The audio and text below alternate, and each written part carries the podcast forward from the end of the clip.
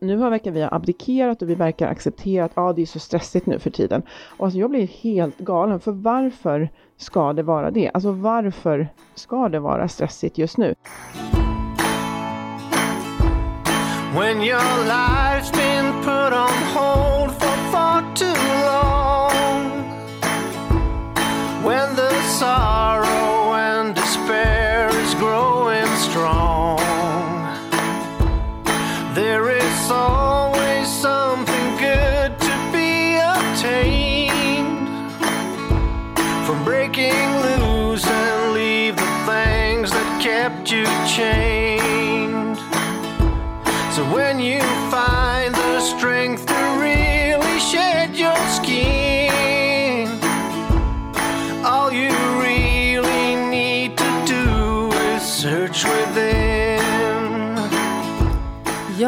då har det gått två veckor igen och det är dags för ett nytt, förhoppningsvis väldigt inspirerande avsnitt av Bortom ekorrhjulet. Och idag så har jag faktiskt, jag gör lite som i Värvet. Ehm, jag bjuder in gamla gäster eh, för att följa upp och fördjupa. Och idag så är det Ann-Sofie Forsmark som är tillbaks efter ungefär ett år. Eh, hon var gäst i december förra året. Och då pratade vi mycket om skit i lyckan. Det är syftet som är meningen. Och jag har tagit hit Annie idag för att fördjupa oss lite i det här och, och, prata lite om hur kan vi hitta det här syftet och hur kan vi skapa en hållbar vardag. Och eh, ja, det blir en, eh, ett matigt avsnitt eh, om jag känner Annie rätt. Så välkommen tillbaks Annie Forsmark. Tack så mycket. En ära att få komma tillbaka. Ja, men jättekul att du ville vara med igen. Vi kan väl ta en repetition av vem är Annie och vad tycker hon mest om av allt att göra? tycker mest av allt att göra, den, den var lite lättare faktiskt att svara på kanske än, äh, än vem man är. Jag tror att jag har aldrig, så här, jag tänkte så här, vad sa jag sist? Eh, hur presenterade jag mig då? Eh, tycker allra mest om att göra, ja, men det är ju att vara eh, ute i skogen och eh, umgås med min familj, dricka gott kaffe, spela gitarr och sen så tycker jag att mitt jobb är fruktansvärt roligt också. Så det är sånt som jag gillar att göra. Men jag tror att det ändå är lite förändring till sist, eller jag vet att det är ganska stor förändring till hur jag presenterade mig sist, för då eh, var jag egenföretagare. Om man tänker på vad jag gör om dagarna så har jag sedan dess eh, tillsammans med två andra startat ett nytt bolag eh, som hjälper egenföretagare att göra mer, eh, utvecklas och också för att vi ska kunna hjälpa våra kunder på ett bättre sätt. Så att jag har inte satt hisspitchen för den här presentationen ännu, men, men så lite eh, en till sträng på lyran kan man säga mm. att det har tillkommit. Mm. Mm. Precis, det är en superspännande, eh, liksom ett äventyr som du har kastat ut i. Ja, det är verkligen något helt annat än att driva eh, ett eget företag och ha sig själv och liksom ens egen agenda och, och, och, fokusera på och när man mer måste tänka att man är i en grundar, eh, ledar, startup roll, liksom tänka, ja, så. Det, men det är väldigt, väldigt utvecklande och väldigt roligt. Men det behöver man göra, eh, göra plats för, att ha liksom, tid för. Det är väl lite det vi ska också prata om idag, så att det inte blir mm. stressigt. Mm. Ja, för du har ju fortfarande kvar ditt andra ben, så att säga. Mm. Absolut. Och tuffa på med det. Men ja, eh, ja det, det, blir, det är en bra utmaning att prata om. Sådär, hur har mm. du gjort för att göra plats? Precis, och, Nej, men så, att, så att till vardags så, så fortsätter jag försöka hjälpa alltså människor, eh, det är egentligen människor hela vägen, men jag brukar säga organisation, ledare och medarbetare, eh, att mm. liksom prestera hållbart. Och det kan ju vara alltifrån att jobba med ledarskap och eh, organisationsutveckling, men också individer. Och i slutändan så är det ju människor, men man tittar på det lite olika perspektiv. Men vi, eh, det jag gör är att hålla till på liksom arbetsplatsen så. Förr i tiden så jobbade jag kanske mer med, med människor utanför arbetsplatsen så att säga med individen. Men det är ju, vi är ju samma personer som kommer in och går hem så att det hänger ju väldigt mm. nära ihop ändå. Vi är ju människor hela tiden oavsett vad vi föredrar att tro. Precis, ja, man försöker vara. Som sagt, sist som du var med um, så pratade vi ju om att um, vi kanske jagar lycka för mycket medan vi borde jaga, eller jaga, uh, söka efter syfte och mening. Och eh, så pratade vi om varför många känner att vardagen inte går ihop och vad som kanske behövs för att göra den mer hållbar. Och idag så tänkte jag att vi skulle fördjupa oss lite i det här med stress och balans och jakten framåt och, och liksom komma in en del på hur.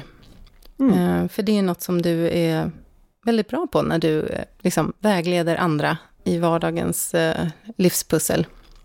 Ja men tack. Och disclaimen här är ju do as I say, don't do as I do. Nej då. Nej, jag har väl hyfsat bra ordning. Men, det, men just det första regeln är just att det här är ju ingenting som kommer av sig själv. Och hälsa, vare sig hälsa, lycka eller framgång eller vad det än är, det kommer ju inte serverat. Jag tänkte just på det där med att jaga lycka. Jag tänker att vi tror att vi jagar lycka, men när vi börjar reflektera så inser vi att vi jagar Eh, en typ av framgång som är pro projicerad på oss. Och det, det jag ser nu, det, och du ser, ser ju det också, speciellt jag tänker med den framgång och intresse för det som ni driver med bortom ekorrhjulet, det är ju att vi börjar på något sätt inse att det inte handlar om den liksom materiella eh, materiella statusen längre, utan man börjar känna att men gud, det är ju någonting annat jag egentligen vill ha. Men vi har inte fullt hittat kartan eh, och kompassen för hur det ska gå till, för vi sugs fortfarande in i eh, alltså statusmarkering som har mer med mycket, så mycket pengar och, och prestera att göra. Så att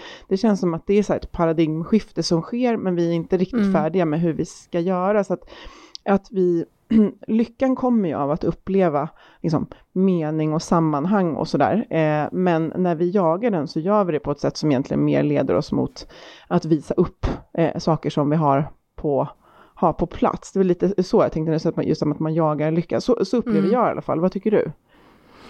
Ja, jo precis, för det, jag tror som du säger att vi är i en övergång där inte bara människan, utan vi får ju signaler på att in, inte mycket i det systemet vi har idag är hållbart. Nej. Uh, alltså, miljön drabbas, vi har, hur ska vi hantera sopberget som världen ja. producerar och liksom allting bara sum, summerar i att, att vi inte riktigt kan fortsätta som idag, men det är fortfarande väldigt starkt så vi jobbar. Ja, systemet ser fortfarande, även om alla börjar prata om att vi, vi kan inte mäta BNP, så ser det fortfarande ut så. Jag tänker nu när vi spelar in det här så har vi coronaviruset och eh, vi ser alltså positiva effekter på klimatet i Kina. Men mm. det det pratas om är ju den negativa effekten för ekonomin, att det är liksom katastrof mm. i eh, Italien till exempel för att turister, 90 procent av turisterna har avbokat sina resor dit. Så det är fortfarande så tittar vi på det eh, på, det, liksom på det sättet. Men vi, vi börjar förstå att vi behöver, eh, vi behöver någonting annat. Eh, men hur, hur navigerar vi i det då? Vi behöver ju, eh, vi behöver ju verkligen hjälpas åt eh, att börja ifrågasätta de här normerna. Men samtidigt är det de som gör att vi har jobb just nu, alltså som mm. det ser ut. Jag mm. lyssnade på ehm, TED Radio Hour, det är ju TED Talks då, fast för podcast. Mm. Och då var det just någon som sa att ja, men det är ju hon pratade om ekonomin, men jag kände gud, det är ju som vi människor funkar också lite grann, det här linjära, att vi, hon pratade om att vi, find, make, use och lose. Och att mm. vi behöver vara eh, mer cirkulära med vår energi eh, också.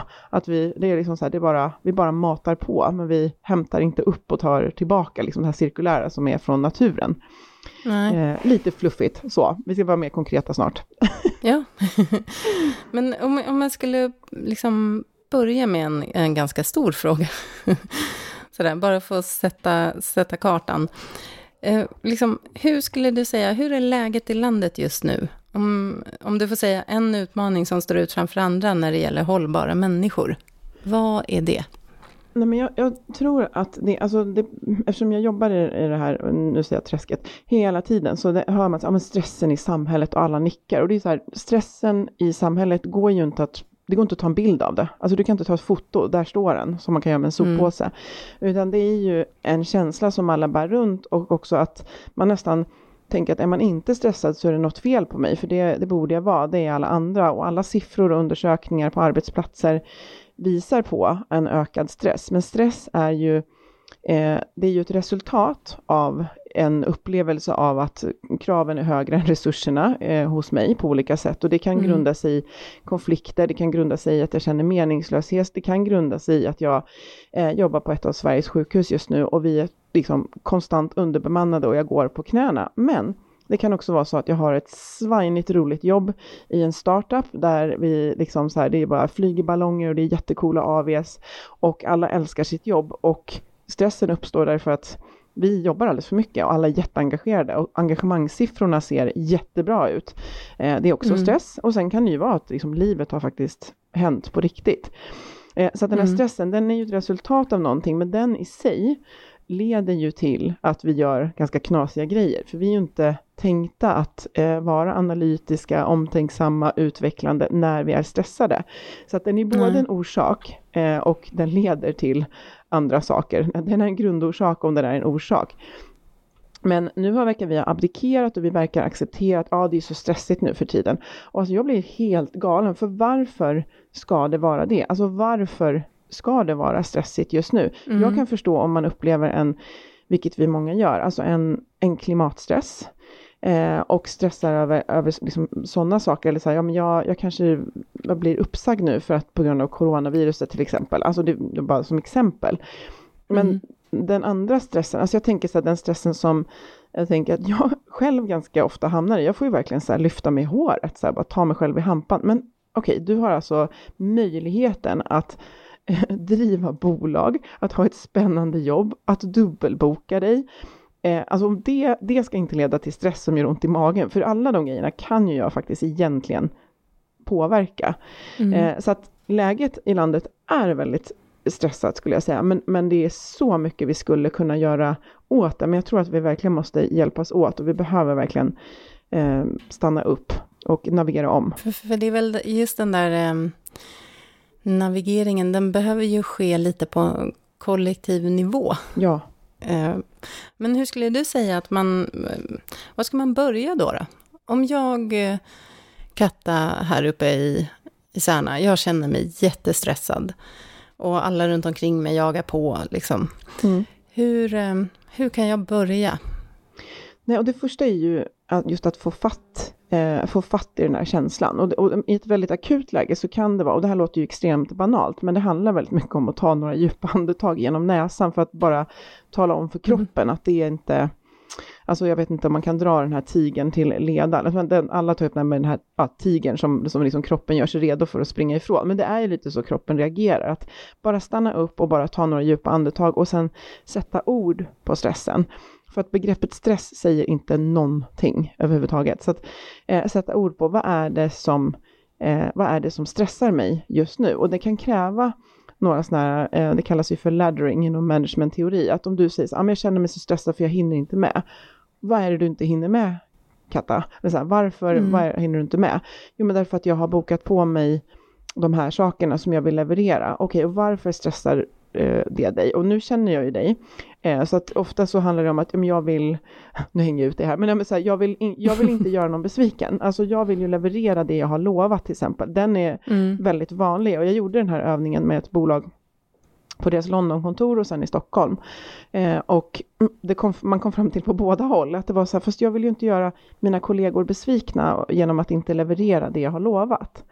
Eh, så det, det, är en ganska vanlig mm. orsak som de flesta landar i. Det är ju inte lösningen, utan måste, måste man ju ta det vidare. Eh, men att sätta ord på vad som faktiskt skett. Ja, men just nu känner jag mig jättestressad för att jag trodde jag skulle hinna det här idag och det gör jag inte nu och jag är rädd att någon kommer bli irriterad i eftermiddag när jag inte har XYZ, vad mm. det nu kan vara.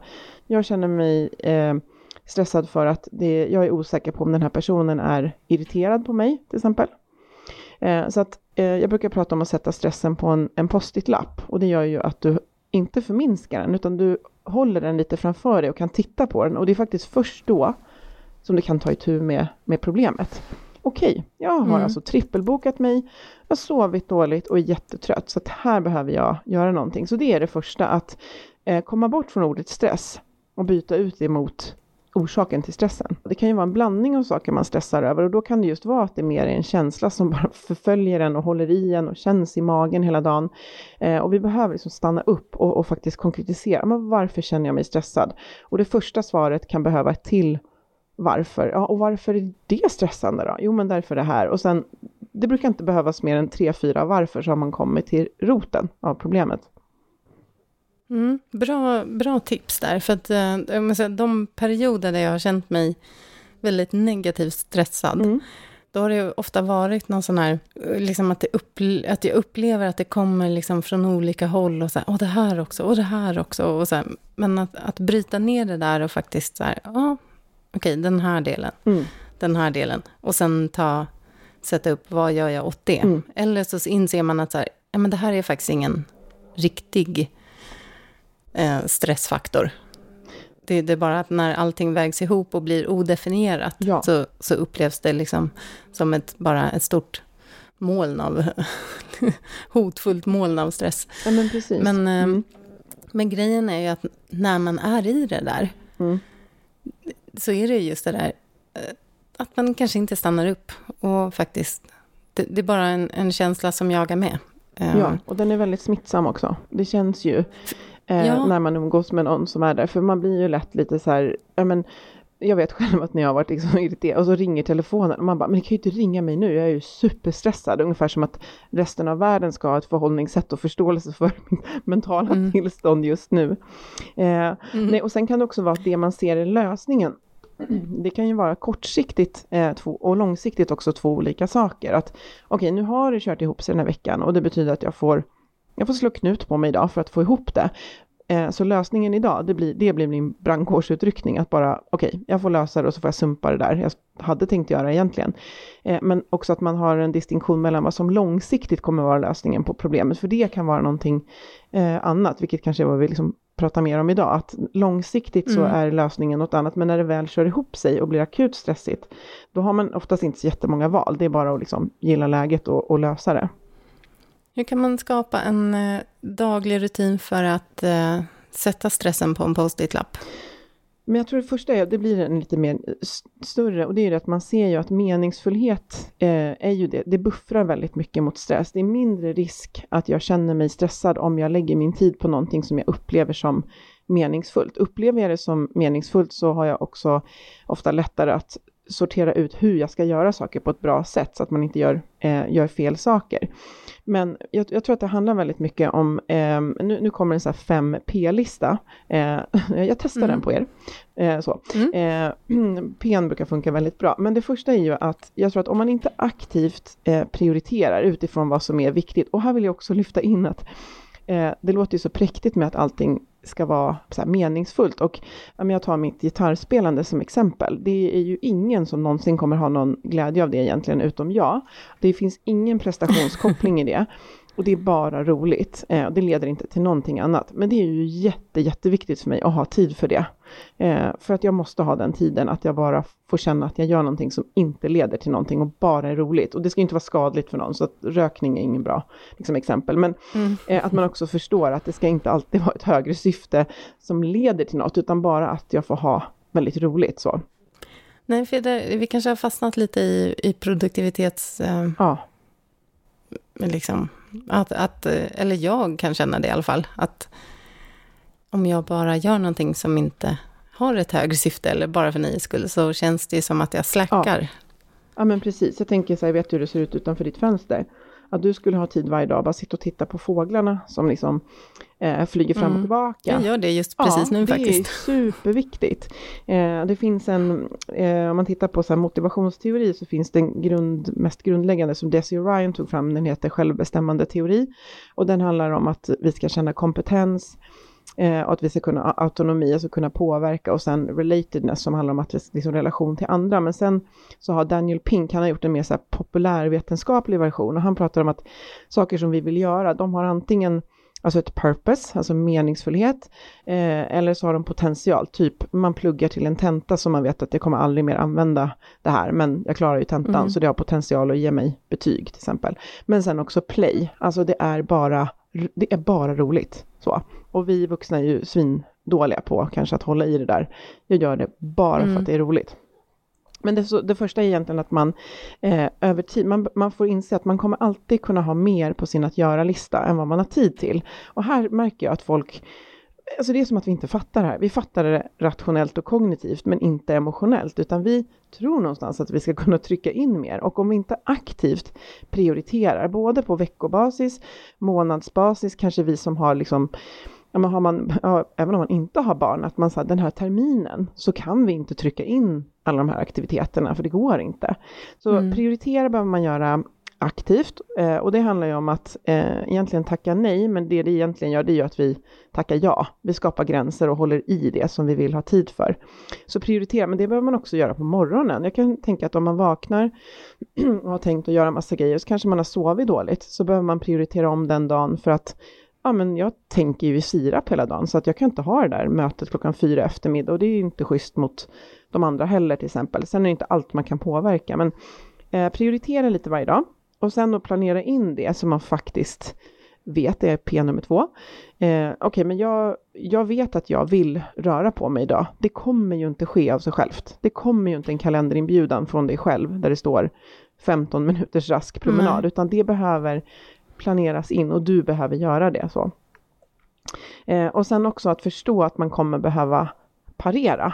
Eh, man behöver parera. Du tog upp det här, jag tror du och Johanna tog upp det, just det här att man, man har en plan, eh, men sen så kommer någon, ja ah, men ska inte du haka på och följa med på det här? Och så känner man sig som en dålig människa som tackar nej. Så det vet man att man har svårt att tacka nej till andras förslag, så behöver man liksom Mm. jobba lite med det. Hur formulerar man sig på ett bra sätt så att man inte låter eh, dissig? Jag har ju jättelätt att till exempel prioritera min sömn och eh, kan säga nej fast jag måste tyvärr gå och lägga mig klockan, alltså jag har inga problem med det.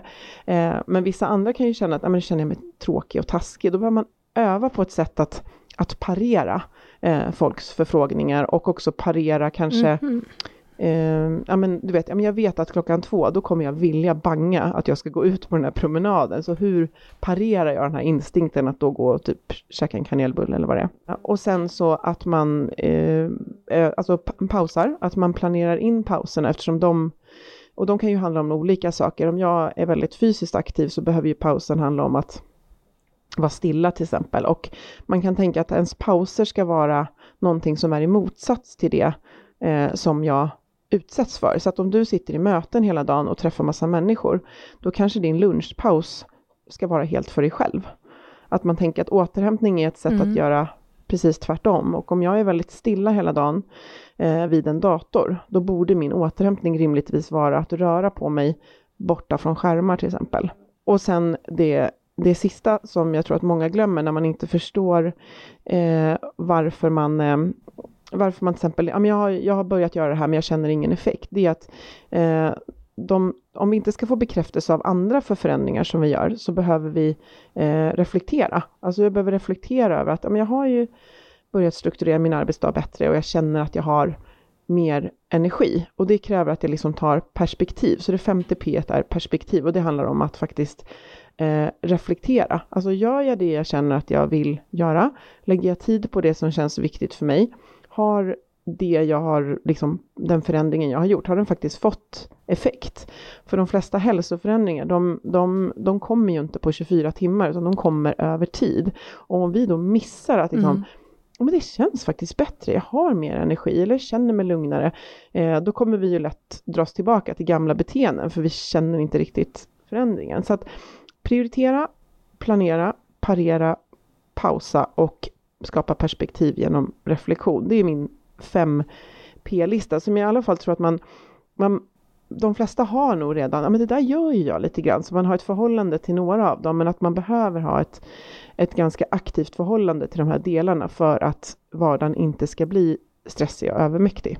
Det var en lång harang. Ja, att, att vara medveten ja. om det. Mm. Men eh, för det, det, kan, det är väl det som är utmaningen mycket också, att um, just när man pratar om ekorrhjulet då, det rullar ju bara på, ja. man bara springer med.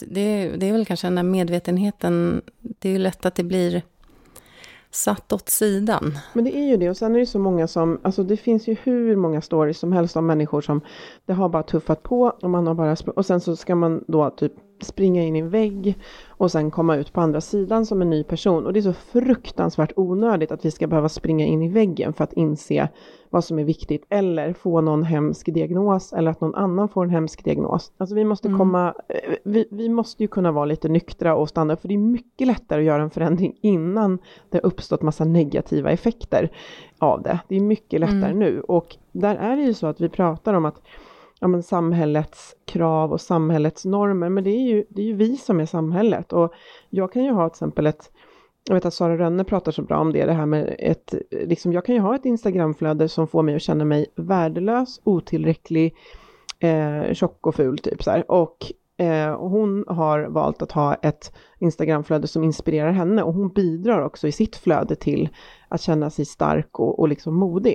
Så att det är ju samma med det där, att vi kan, alltså vi, vi kan ta till oss nästan vilka budskap som helst i samhället, men de som är lättast att, att, att trycka det är ju de att vi att vi inte riktigt räcker till. Eh, så. så att vi måste ju vara medvetna om det också. Vilka budskap är det jag matar själv och mm. vilka budskap tar jag till mig som hjälper mig att skapa den här vardagen med mindre stress. Det är en balansgång det där, för att um, det, det, är mycket det där improve yourself, ja. liksom. Du, du blir bättre imorgon än vad du är idag ja. och så vidare.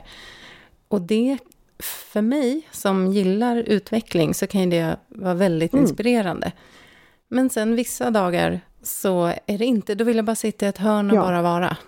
Och, så, och då ska jag ju inte ha det nej. flödet. För då känner jag ju att, nej men gud, det är dåligt liksom, att jag bara sitter ja, här i ett hörn. Kunna vara ute och, fast det ja, egentligen kanske är väldigt precis, bra för mig. och prestera i naturen så att eh, så folk blir inspirerade. Ja men det är så tokigt. Och då har jag också tänkt på det där med att eh, vi, det är så svårt att säga så här, sänka kraven, för det är så luddigt. Så här. Det är en negation för det första som inte hjärnan gillar och att de flesta av oss tycker att det känns väldigt konstigt att tänka sig, ja nu ska jag gå in och göra det här, men jag ska inte göra det så bra. Alltså det känns inte roligt att tänka på livet på det sättet, Nej. men att jag har också försökt tänka på det eftersom jag själv håller på med, med, med min löpning till exempel. Där är det ju väldigt enkelt att eh, fastna i ett fokus på prestation eftersom det är distans, minuter och eh, det finns väldigt mycket lopp och sådär. Då tänker jag, men vad, vad kan jag flytta fokuset till för att det ska eh, inte vara prestation? Och då handlar det om att flytta fokuset till att uppleva och ta in intryck, så det ligger väldigt nära mindfulness. Det är ju samma att om man, mm. jag vet inte vad vi ska ta för annat bra exempel, men Eh, jo, men det kan jag tänka också att när jag, eh, om jag får prestationsångest, vilket jag väldigt ofta får när jag ska föreläsa, eh, och då, ju, då, kan det ju vara väldigt svårt att flytta fokus till att uppleva, men, men att tänka så här, men nu ska jag verkligen försöka vara fullt närvarande i den här föreläsningen och, och var, liksom titta på publiken och ta in intryck och liksom skruva mina ord och min tonsättning till hur människor i publiken är. Och det har jag ju verkligen märkt har hjälpt att göra prestationen bättre, fast jag just släppte fokus på den. Eh, och det kan ju vara något -huh. annat som man också, men idag ska jag verkligen försöka vara fullt närvarande där jag är och verkligen så ta in grejer, ta in folks intryck, ta in hur det luktar. Då presterar vi oftast bättre också, men vi har släppt eh, fokuset på det istället för att tänka nu, nu ska jag gå in och vara good enough idag. För det är vi prestationsprinsessor, vi går inte igång på good enough. Funkar inte. Nej, det, det ger inte en bra Nej. känsla att, eh, att tänka så. Sen, men däremot, för jag tänker på syftet, när du pratar om eh, föreläsa och ibland då, jag brukar också bli sådär nervös om jag ska upp och steppa mm. som det brukar kallas.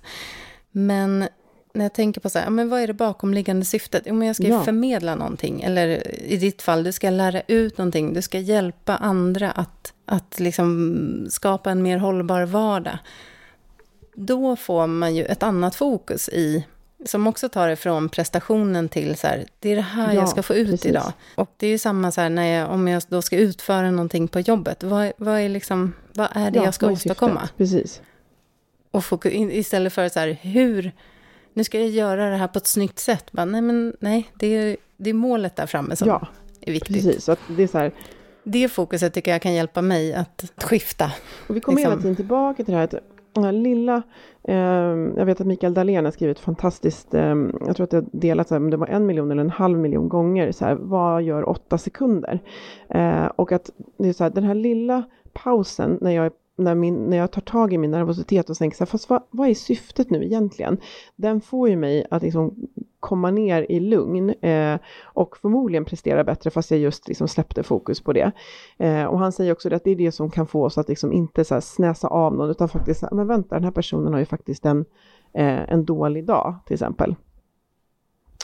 Eh, så mm. att just så här att eh, vi behöver kom, liksom komma tillbaka hela tiden till Eh, reflektion och att det inte är någonting så här fluffigt som man gör med fötterna på skrivbordet på fredagar utan eh, det, det, är verkligen det som gör att vi navigerar och det hjälper oss att eh, alltså uppleva mindre stress.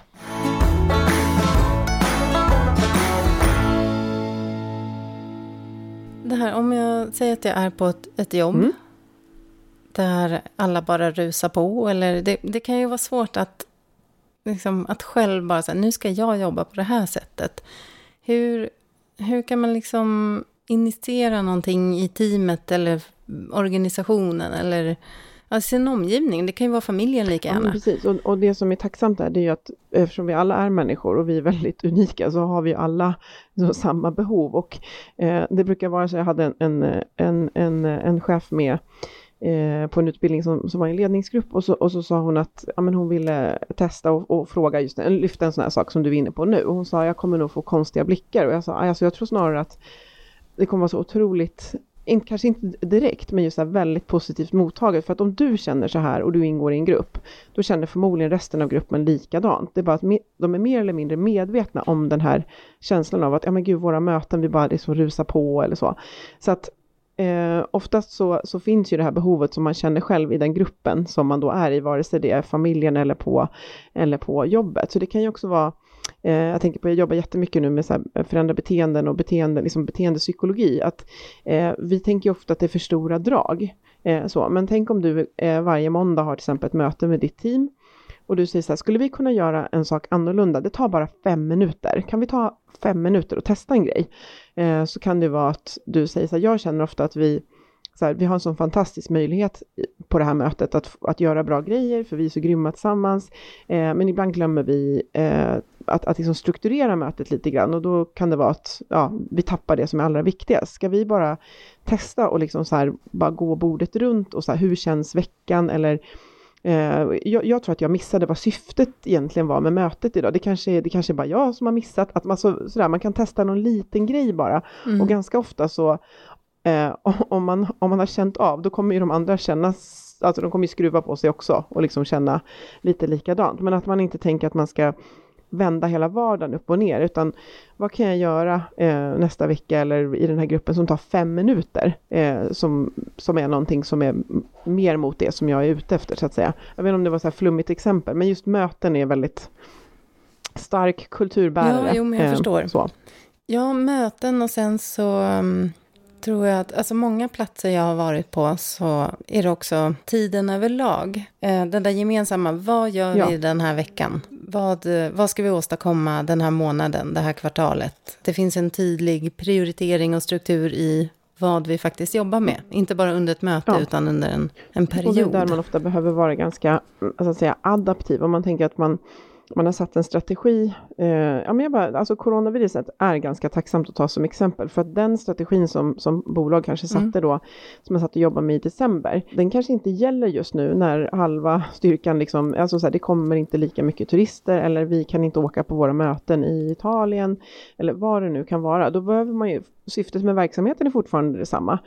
Och mitt syfte är fortfarande detsamma, men vägen dit har precis målats om, målats över. Så att, eh, vad, om vi ska hit, vad behöver vi göra då? Och eh, hur kan vi liksom, ja men hur kan vi, alltså givet att livet kommer hända och om det kör ihop sig, hur gör vi då? Att man behöver vara lite mer så här, att man behöver återkomma till eh, Ehm, och, och liksom, ja, prioritera om ganska ofta. Det är det jag tror att, man, att det inte sker. Och också det som kallas för planning fallacy, att vi, vi underskattar hur lång tid saker tar.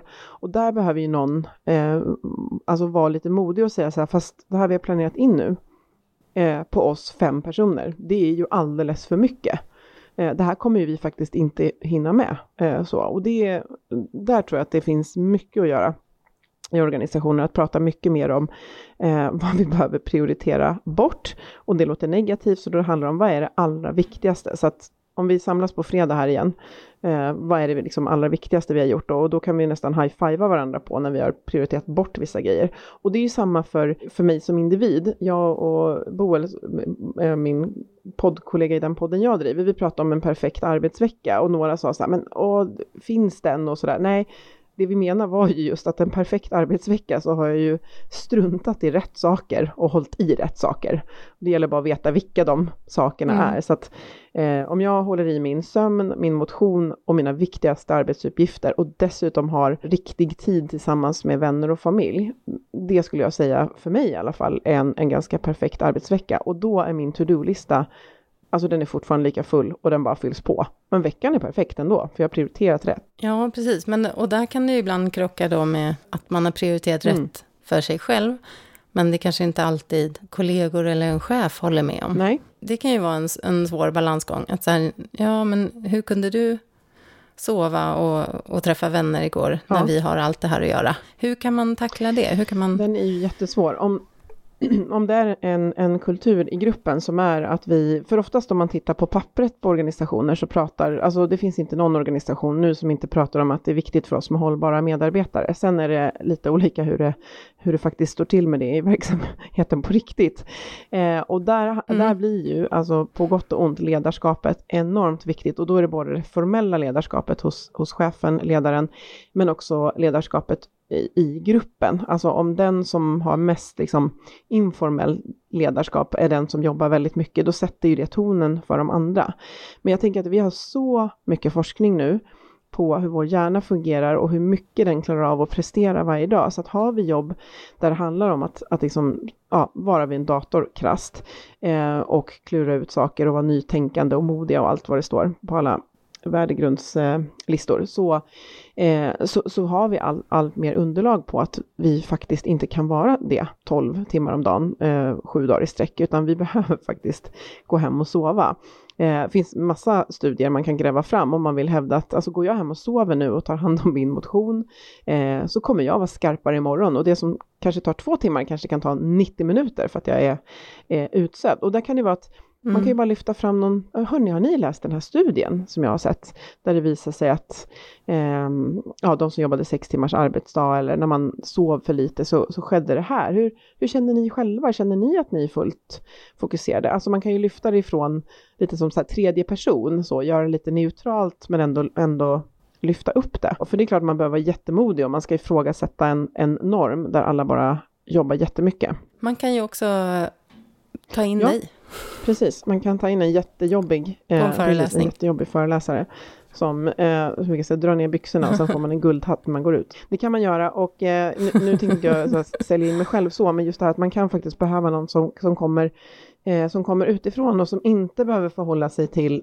en, en alltså att man, ja men så här säger man inte i den här gruppen. Har man en, en person som kommer utifrån så kanske den kan vara ganska eh, modig och just så här att det, det handlar ju inte om att döma, det handlar ju om att medvetengöra eh, lyfta upp, identifiera och sen vad skulle alternativet kunna vara? Hur skulle vi kunna närma oss? Och att man just i mm. det behöver ta hjälp av, av det här med att, alltså psykologin bakom beteendeförändringar. För att det finns en anledning till att väldigt mycket beslut och planer och strategier bara ligger, ja de ligger inte i byrålådor längre, de ligger ju på i molnet någonstans, men inte sker. Och det är ju för att vi, vi säger att vi ska göra en sak, men verkligheten att göra det i ser helt annorlunda ut. Men jag tror definitivt att man kan ha hjälp av mm. någon som kommer in utifrån eh, och som inte bara står och pratar om eh, hur hjärnan funkar, utan också kopplar det till vad kan vi konkret förändra i våran grupp och börja med någonting som känns jätteenkelt så att vi faktiskt gör det på måndag eller tisdag eller när vi vill börja. Så det finns ju systematik och, och forskning och psykologi att hämta hjälp av där.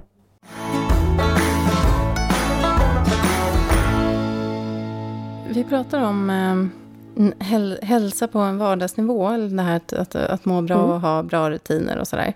Varför är det så svårt att bryta rutiner och beteenden som vi liksom vet inte ger oss särskilt mycket, eller som inte ger oss så mycket, mycket bra. Mycket är det ju det här att de, de flesta vanor som vi är missnöjda med, vi kan, vi kan lätt förklara vad njutningen är med dem. Alltså den kommer ofta väldigt eh, eh, väldigt snabbt och sen så är det ju, om jag brukar säga det, alltså vi har, det låter hemskt att säga att vi har så ett ohälsoalstrande samhälle, men jag, jag skulle ju kunna liksom fika mig igenom hela mitt, min vardag, jag skulle kunna sitta mig igenom hela min vardag och jag skulle dessutom mm. kunna eh, ta på mig väldigt, väldigt mycket saker att göra och konstant känna en press att jag inte räcker till. Det är ungefär de budskapen som jag kan känna att jag får när jag bara navigerar förbi mataffärer eller liksom genom min vardag. Så det, det första är ju kanske att, att förstå det, att som samhället ser ut nu så är det väldigt lätt att, att skapa ohälsosamma beteenden och de, de matar mm. rätt in i vårt där primitiva systemet som, som säger till oss att det är bra att liksom vila, vi ska inte röra på oss för mycket för vi behöver spara energi. Det är bra att äta väldigt mycket socker och fett om det finns, för det kan komma svälttider och sen också det här att våra grundbehov handlar ju väldigt mycket om att eh, få höra till och vara, och vara liksom bekräftade. Och då, då blir det ju lätt att vi gör sånt som vi tänker leder till det, mer eller mindre medvetet. Så det första är ju att förstå att så här, du inte, det har inget med karaktär att göra.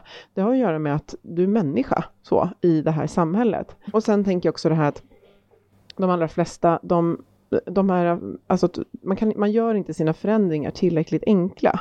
Utan eh, om någon som till exempel då eh, har en väldigt ostrukturerad vardag, har tagit på sig alldeles för mycket åtaganden eh, och allting bara kör ihop sig, man hinner aldrig motionera och man känner att man äter dåligt, så blir det lätt att man tar den här nyårseffekten, att man, man försöker förändra allting.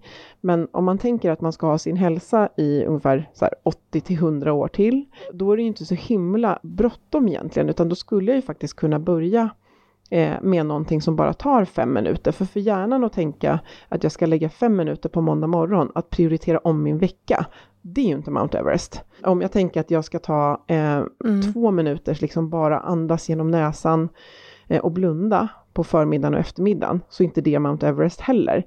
Eh, men man tänker att ja, men vad, det, det, är för, det är för enkla förändringar, så då hoppar man hellre på någon sån här, ja nu finns det någon som heter så här 16 weeks of hell också som jag har hört något om.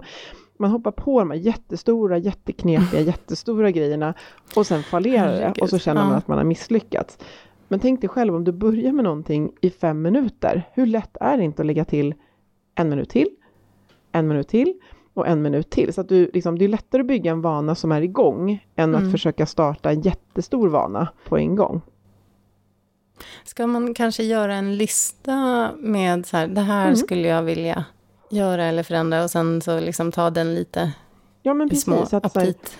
ja, men just att man, man säger så här, vad skulle jag vilja ha för, för känsla eh, i min vardag? Vilken känsla skulle jag vilja ha? För det tror jag ganska många kan koppla upp sig på att man har en liksom bild av att, ja men det här att jag Eh, ja, jag har en väldigt tydlig så här att jag, jag vill till exempel eh, på fredagarna så vill inte jag säga åh gud jag är så slut, vad skönt att det är helg.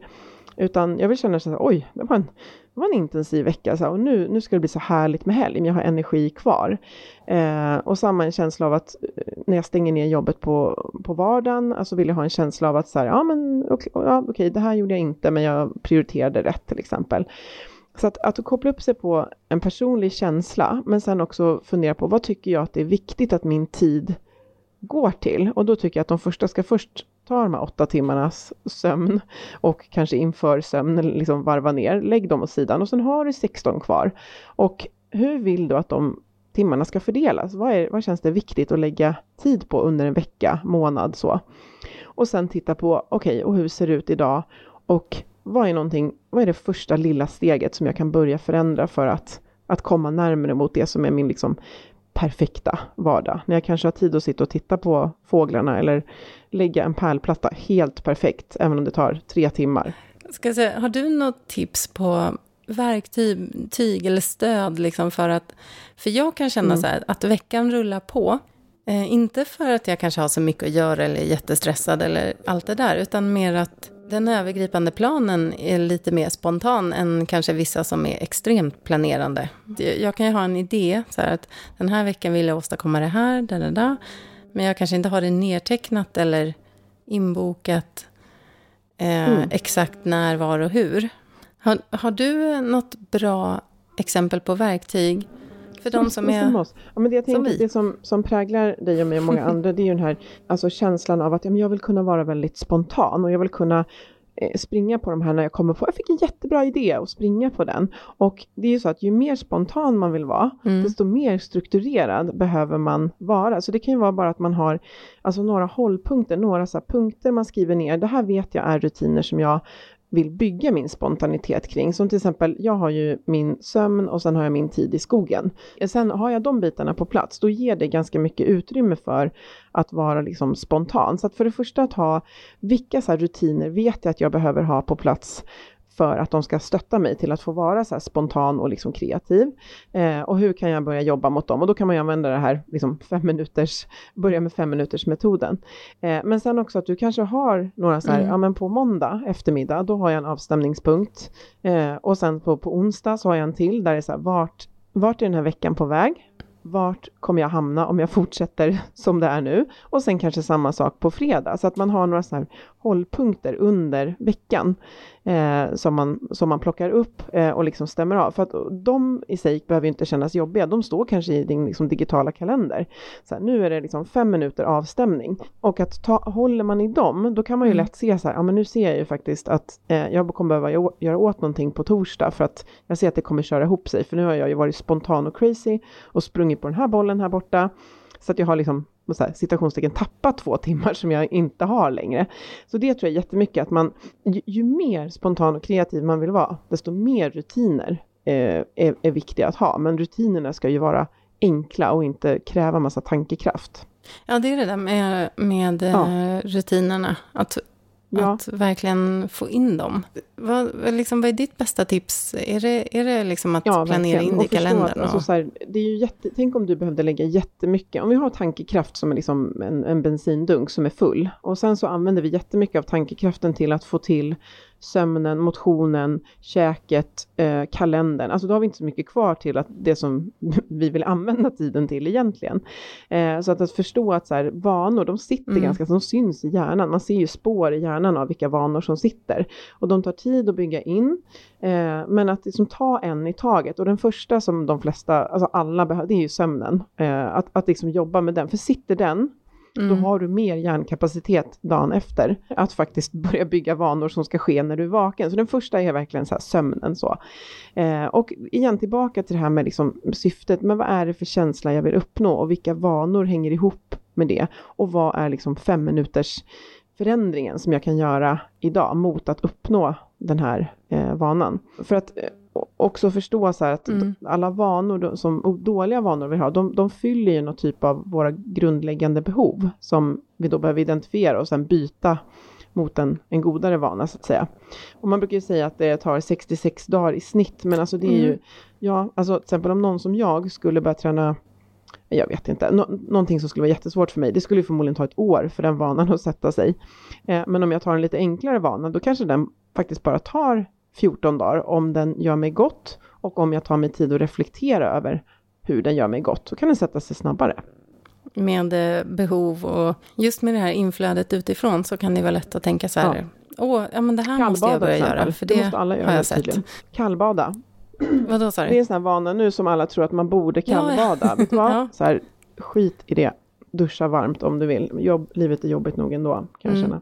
Ja, precis. För det, det, kan, det ska ju såklart vara någonting som man ja. själv vill göra och känner är bra. Men hur, vad ska, hur ska man gå tillväga rent konkret för att liksom hitta eh, just sina behov? Vi är tillbaka till det här tror jag, att vi, alltså vi, vet att, vi vet att några vanor vet vi att vi har oavsett vad, vad vi är för stjärntecken, eh, eller vad, vad vi har för intressen. Och det är ju att alla mm. behöver eh, sova då. Och det ser vi ju, jag, jag lyssnade på en annan podd där man pratar om vad, vad liksom hälsoutmaningar i Sverige. Och då är det faktiskt så att i Norden så kommer sömnen upp som ett ganska stort problem.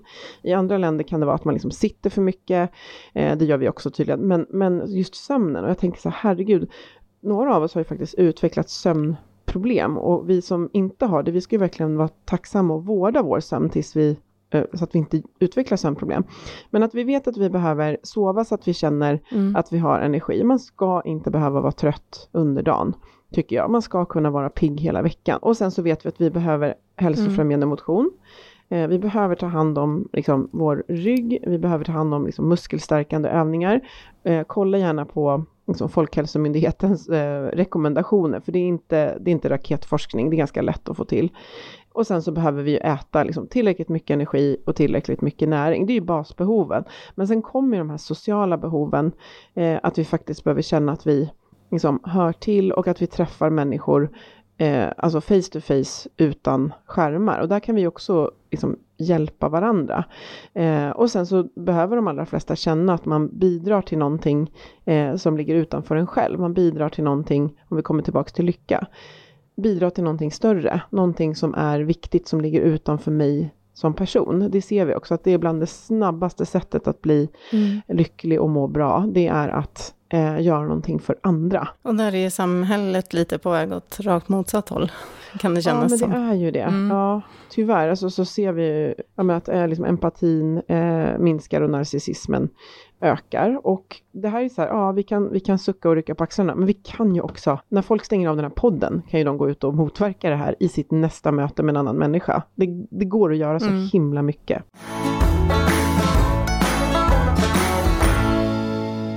Nej, men så att, um, lite tillbaka till det här med liksom, eh, om man säger vanor och eh, om det var det du var ute efter, just att vi, jag behöver ha ett tänk kring eh, återhämtning, ett tänk kring att ha eh, vårda sociala relationer och ett tänk kring hur jag rör på mig och äter och de hänger ihop ganska mycket. Men det ska inte vara krångligt för det är inte det, Nej. det är plattformen för livet och sen ska vi gå ut och minska den här narcissismen och öka eh, altruismen. Det är mm. det vi behöver gå ut och göra.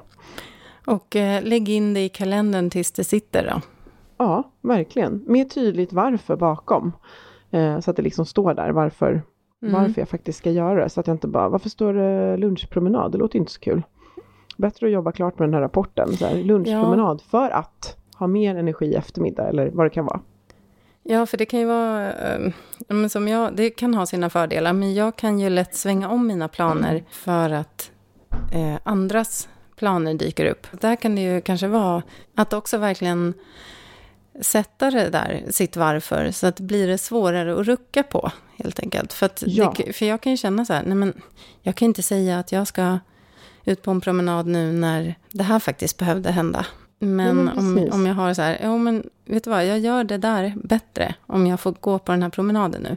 Ja. Då blir ju det en, en starkare eh, liksom, eh, motivation till att faktiskt behålla det som planerat.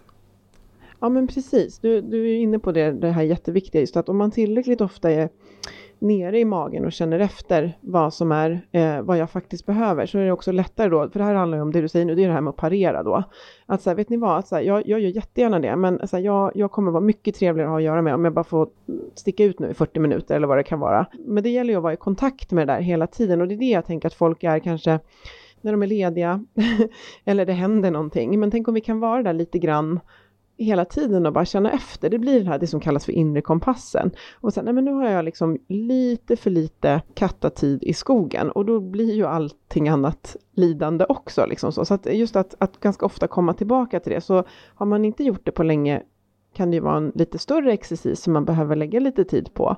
Eh, men gör man det tillräckligt ofta så är det väldigt lätt att känna så här, men vet ni vad, jag, jag, jag får banga det här, jag behöver göra det här. Och det handlar också om att komma tillbaka till det här begreppet och vara eh, adaptiv, för det, det ser man också för de som får eh, vanorna att sitta. Så om jag vet att den här veckan så behöver jag jag behöver sova ordentligt, jag behöver röra mig och jag behöver göra det här, men jag kan inte styra exakt över när det sker. Så får jag liksom vara lite kreativ. Så om jag skulle vilja få in mina träningspass och, och eh, min tid att spela gitarr eller sitta och läsa mm. den här boken eller kolla på Netflix. Hur skulle jag göra det då? För jag kan nog inte säga att det ska ske på onsdag klockan ett varje vecka, för det verkar inte riktigt funka. Och där tror jag att vi behöver också lägga lite tid och tänka just att eh, vi kan inte bara vara strategiska och taktiska, utan lite så här adaptiva. Okej, nu vart det inte i morse. När får jag in det då? då? Så lägg in det i kalendern, men uh, håll den levande. Ja, typ. precis. Var beredd mm. att, att, eh, att flytta på den. För det som lätt händer det är ju att vi hela tiden eh, rationaliserar bort, liksom väljer bort det här som långsiktigt får oss att må bra. Och gör vi det över tid, det, det, liksom, det håller inte. Och det, det tänker jag på att du, du var inne på, att om man då stannar upp och tänker efter, men nu är jag på väg att boka bort igen det här som inte är akut för stunden men som jag vet gör att jag mår bra. Och som du brukar säga eh, till mig, baby steps, det här med fem minuter. Ja. Och sen om man, om man förändrar en vana så finns det också forskning på att eh, det är väldigt bra att, att liksom tracka den här vanan eh, på, av flera anledningar. Jag gör, jag gör det, jag, liksom sätter, jag älskar att sätta kryss i en kalender men att det är både för att påminna sig för att motivera sig, också att vara ärlig mot sig själv. Men sen kan det också vara att om man säger att man har börjat göra någonting och så, ah, och sen så vart jag sjuk och så Ja, och så tappar man det. Men om man då, liksom, då kan man titta tillbaka och se, men jag har ju faktiskt gjort det där åtta dagar av tio till exempel, så det är inte så himla svårt att upp på hästen igen. Så jag Nej. förespråkar verkligen att man ska liksom dokumentera det man gör och eh, även om man ska göra det för sig själv så är det jättebra att ha någon typ det som kallas på engelska för change buddy, alltså att man berättar för någon att jag har bestämt mig att jag ska försöka sova sju och en halv timme varje natt. Kan inte du fråga mig på måndag hur det går? För det hjälper när vi får lite tryck liksom utifrån och kanske mm. det här du var inne på om man vill förändra kulturen i sin grupp på jobbet, att man, man vet att ja, men hon eller han, jag tror att han eller hon känner som jag, att man kan liera sig med någon annan. Ska du och jag på nästa möte så här, tillsammans lämna det här förslaget på att vi börjar mötena med att liksom strukturera upp syftet och agendan eller vad det nu kan vara. Så att man försöker hitta en, en, en buddy. Jag, jag ställde ju lite frågor, ehm, eller jag ställde en fråga inför att vi skulle spela in här nu på Instagram. Mm. Och så här, vad, vad, tycker man är svårast med det här med stress och balans och hälsa? Och det är någonting som återkommit Eh, mm. återkommer, det är ju dels det här med alltså, krav som andra ställer, till exempel från chef eller utbildning. Um, många vet vad de skulle må bra av, men att samhället och omgivningen motarbetar det. Hur kan vi stärka, stärka varandra i det är att skaffa en buddy och att faktiskt börja Ja, jag tror jättemycket på det. Säga ifrån. Jag, jag tänker flera gånger på, alltså, vi kan ta det som exempel, du och jag brukar prata om imposter syndrom och jag har tänkt så här, men gud det är bara jag som håller på och, mm. och tramsar så här. Och sen inser man att alltså en av mina största så här, typ kvinnliga förebilder, vi spelar in det på internationella kvinnodagen också. Jag tänkte, mm. men hon kan ju aldrig vara liksom, nervös. Och så frågar jag henne, hon bara, hela tiden. Jag bara, oh my god, du också. Att, att liksom hit, liera oss med någon och tänka så att om vi inte vi är inte unika öar, utan om jag har en väldigt stark känsla som relaterar till någon typ av krav som hänger ihop med en grupp jag är i, så kan jag garantera att det är någon annan som blir överlycklig när jag berättar att om jag känner så här och bara, men gud, det mm. känner jag också. Och, och just krav från, eh, för det ser man också väldigt mycket att så här, det som leder ofta till stress i organisationer, det, det kan vara hög arbetsbelastning, men den grundar ju sig då i att det är så otydliga förväntningar och att man har rätt som medarbetare. Alltså man, man är ju man ska ju hjälpa till att skapa en god arbetsmiljö, men att, att man inte är dum när man ber om att förtydliga förväntningar. För att om man då visar att det du ber mig om nu, jag tolkar det som att jag ska lägga 10 timmar på det här, 12 på det här och det blir mer än 40 timmar i veckan och jag jobbar heltid. Jag undrar om jag har missförstått, alltså väldigt så här, inte kritiskt utan bara jag undrar om jag har misstolkat det här. Du kanske, och då kanske chefen säger, men gud, det där ska ju bara ta fyra timmar, tar det dig 10? Det måste vi se över. Eller, ja, det är ingen annan som kan göra det. Då har man liksom, alltså man har i alla fall illustrerat att det är för mycket och det kan ju också hjälpa en själv med att prioritera och, och för det, det märker jag mycket att det är mycket det här för tydliga förväntningar som vi mm. behöver hjälpas åt med. Att som medarbetare rita upp och säga det, för mig ser det ut så här. Eh, stämmer det med din förväntan på mig?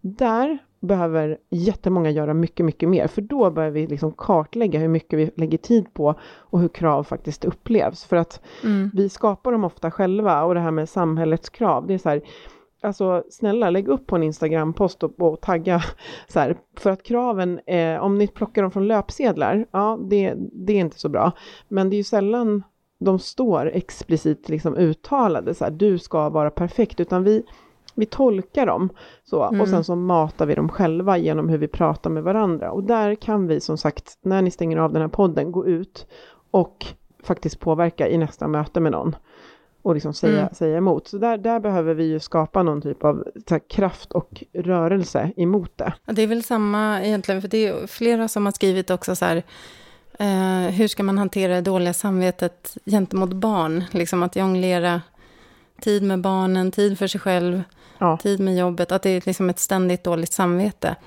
Ja, och det, och det kanske också handlar också. mycket om upplevda förväntningar. Ja, ja men precis. Alltså uppleva just det här att Eh, och just att barn är ju ändå bara små en kort tid. Jag känner verkligen det nu. Jag känner att det är så här, men nu har jag snart två ganska stora barn som är se snart sex och snart elva år. Och att den här tiden kommer inte tillbaka och att det kan man antingen känna som en press eller som en så fantastisk möjlighet. Och att det barnen allra oftast vill ha, det är så uppmärksamhet från sina föräldrar. Det behöver inte vara lekland och massa glamorösa grejer, utan Eh, jag bara tänker vilken skillnad det var när vi var små, liksom, hur man fick göra mycket mer själv och det här att vi liksom hjälps åt och curlar, det kan vi också hjälpas åt med hur vi pratar med andra föräldrar, vad vi säger att vi gör. Att man faktiskt, aha, jag, jag tänker att jag försöker fokusera på bara liksom bara leka med dem. Eh, så här. Sen behöver det inte vara så avancerat så.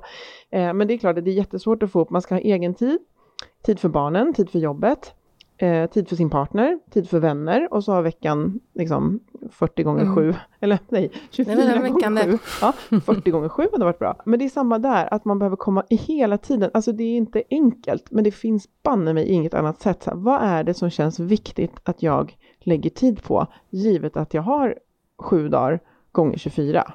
Alltså det är liksom, man får hela tiden komma tillbaka till det. Så jag själv, jag skulle ju kunna ha hur mycket som helst att göra med två bolag, jag har två ideella engagemang, två barn, och så gillar jag själv då att spendera jättemycket tid ensam i skogen. Och det är hela tiden att så här, det är ju inte volymen på varje grej som spelar roll. Med barnen är det faktiskt liksom tiden att vara med dem som känns väldigt, väldigt viktig. Eh, och att då verkligen mm. låta det vara tid bara med dem och inte samtidigt då försöka typ vara på telefonen eller vad det nu kan vara. Så att då känns det som att den tiden känns mer när man är fullt liksom närvarande. Alltså det var ju ett så här flummigt svar, men jag, jag, jag, tror just på det, när man har den där känslan av att det inte räcker till, då är det så här, nej, det kommer inte räcka till allt som jag kan skriva ner eller känna att jag vill göra, utan jag behöver liksom aktivt prioritera och sen titta tillbaka på veckan och känna att ja, jag, det vart inte allt som jag ville göra, men jag känner i alla fall att jag prioriterade rätt. Det är nog det närmsta man kan mm. komma. Ja, och jag tänker också det här uh, self-kindness. Mm. Att faktiskt inte bara piska sig själv hela tiden, utan att, att uh, hysa lite omtänksamma känslor för sig själv. Att ja, men jag gjorde så gott jag kunde. Ja. Och att ha också lite acceptans så att man kan slappna av och landa i, ja, jag kan inte göra allt och det är helt okej. Okay. Det är det och det kan vara ett jättestort kliv från någon som tycker att de borde kunna allting, att det klivet är väldigt stort, men det börjar någonstans, alltså jag tror jättemycket med det här på att bara vara närvarande i stunden och ta tag i det som bara Alltså ta tag i det här att man springer, bara springer på, stanna upp och säga, men vänta nu, vad är egentligen viktigast just nu på lång sikt. Så här, gjorde jag mitt allra bästa idag givet situationen? Ja, det gjorde jag. Eh, skulle jag kräva det här av någon annan? Nej, troligtvis inte. Så precis, self-kindness, det, det, får, det får man också som jobba med, för det är ju inget som man kan så här, vakna på morgonen och bara idag, nu, nu ska jag aldrig mer vara taskig mot mig själv, utan här, som du liksom menar då, så det, man får liksom öva på det, för det är inte lätt. Eh, alla system man kliver in i, på till exempel arbetsplatser och från skolan, det syftar ju till att prestera och prestera mer. Och att förstå det, att vi är i sådana system hela tiden, så att vi behöver hitta sätt att kliva ur de där systemen. Och det var också så spännande när ni pratade om bekvämlighetszonen och jag inte hade lyssnat utan och jag skrev så här, någon kommentar så här att ja men ja, det, det, det, låter som att man hela tiden ska ur sin bekvämlighetszon, för det är då det händer, medan mm. våra hjärnor, de behöver vara ganska trygga för att utveckla. Och sen när jag lyssnade så förstod jag att ni pratade om någonting helt, alltså något helt annat. Och det var ju verkligen så här att man, eh, ja, man, man, vi behöver ju kliva ur vår bekvämlighetszon, men det vågar vi ju bara göra när vi har varit trygga.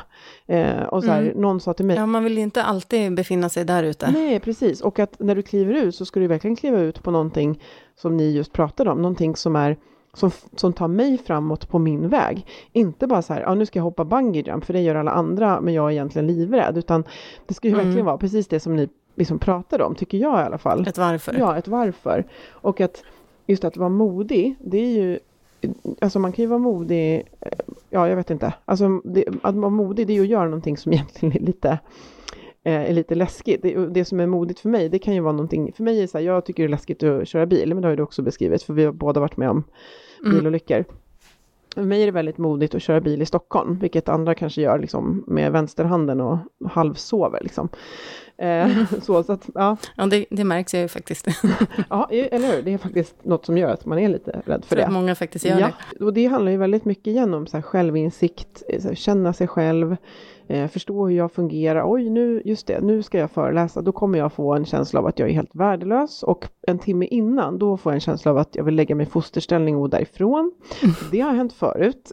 Och hur gick det då? Ja, men det gick ju bra sen och då kan jag hoppla upp på den känslan. Eh, och som ni var mm. inne också på när ni poddade, som jag skrattade gott igenkännande åt, att efteråt när det har gått jättebra, man bara, fast jag hade nog bara tur. Ja, jag hade tur. Ja. De, har, de var på gott humör. Nej, men man får, det är inte lätt att vara människa. Nej. Men vi gör så gott vi kan. Det är inte lätt att vara människa. Det finns en psykolog som har skrivit en bok och han börjar hela boken med det att så här, livet är tufft. som utgångsläge. Mm. Nej men också att eh, vi började prata om lycka och, och, just att vi, vi strävar efter lycka eh, och det är lätt att vi strävar efter en lycka som vi tänker är definierad av samhället. Men att alltså, investera tiden i att eh, fundera på vad är viktigt för mig? Vad vill jag lägga min tid på? Vad är det jag lätt dras med i eh, i vardagen som jag egentligen inte tycker känner, känns rätt? För det är ofta det som är eh, stress. Mm. Eh, och vad är liksom det här baby step mikroförändringen som jag kan göra nu inom ett eller två eller tre eh, områden, liksom redan idag eller nästa vecka, som för mig närmare en känsla av att så här, ja, livet är fortfarande tufft eh, och det kommer hända grejer som är oförutsedda. Men jag känner att jag strävar efter, strävar efter det som, som är liksom viktigt för mig eh, och sen har jag tid att absolut inte sträva alls, utan bara liksom uppleva samtidigt. Det är väl jättebra ord att avrunda med. Och att, att bara ha tagit det där lilla steget kan göra väldigt mycket för känslan. Mm. Så känns det liksom lite bra och gosigt. Ja. Och för er uppmärksamma så har ju inte Johanna varit med idag. Jag ska bara nämna det, att hon, är, hon är, har varit på sportlov. Men Annie, om man nu är nyfiken på dig mer, vart kan, man, vart kan man ta del av det du gör och sprider? Mm, på min privata Instagram så, så är jag så här semiseriös. Eh, eh, och då heter jag unsophisticated. Det, ja, det, det, kanske, det är som osofistikerat på engelska fast med ett A istället. Där kan man ju också få ta del av ditt gitarrspelande ja, Eller hur? Det där är bekvämlighetszonen eh, långt utanför. Men jag, jag bjussar på det därför att jag vill visa just att jag håller på med grejer som inte leder till någonting överhuvudtaget. Eh, och sen så ehm, Formstark resiliens heter mitt eh, företags Instagram. Och sen så finns jag numera på oxygroup.se. Det är konsultorganisationen. Jättespännande. Ja, det är väldigt, det är väldigt spännande. En stort tack för att du var med. Jag tycker alltid att det är så, men det blir så handfast eh, och begripligt. Och eh, verkligen så här, cut the crap när man får prata med dig. Ja, men tack. Jag hoppas att det, eh, det kändes som vi var fluffiga, men förhoppningsvis lite konkreta också, om man får med sig någonting. Men, eh, men just ja. att, så att Ja, men just att tro inte att du är ensam om det du liksom kämpar med. Det är alltid någon annan som, som känner likadant och vad fint det är när vi kan dela med oss av det, för då, då blir det liksom eh, det blir lättare. Så förstår ja, men var man. lite mer förlåtande. Ja, precis. Kanon. Vad ska du hitta på idag då? Nu, nu är det, det blir gymnastik för lilla tjejen och då samtidigt rastar den stora tjejen eh, utomhus. Eh, och eh, umgås med min familj och sen så söndagkvällar för mig är eh, min favoritkväll att faktiskt lägga en timme på förbereda veckan. Apropå det här med prioritera, planera. Mm. Eh, så, så gör jag det oftast på söndagskvällarna eh, en timme och då känner jag att när jag vaknar på måndag då är jag Alltså både taggad och lugn för veckan. Så att så ser mina söndagar ut. Och då har jag redan varit ute i skogen en sväng. Så att mm. alla bitar på plats idag. Det är inte alltid det är så. Underbart. Ja. Vad ska du göra? Ja, jag sitter här och, och iakttar mm. fåglarna och ekorrarna lite grann. Eh, men eh, jag ska faktiskt ut i snön idag. Gud vad härligt. Tusen tack Annie tack som sagt. Själv. Och eh, du som lyssnar, har du följdfrågor, har du några tankar kring det vi har pratat om? Dela det i gruppen. Eller skriv till eh, oss på Instagram, eller skriv till Annie på Instagram, eller ja, i gruppen också, för du är ju med ja, där också. Ja, jag älskar den här gruppen. Det är så fantastiskt att se hur den har växt och, och läsa om människors tankar och, och det de tar sig an. Det är verkligen superinspirerande. Det är en hoppfull grupp. Bortom ekorrhjulet, när, var, hur heter den. Eh, kan man söka på Facebook om ja. man vill gå med. Strålande, men eh, då får du ha en riktigt bra dag även Annie. Detsamma. Och vi hoppar på den. och vi hörs igen om två veckor. Tack till Sven Karlsson och Epidemic Sound för musiken också. Hej då!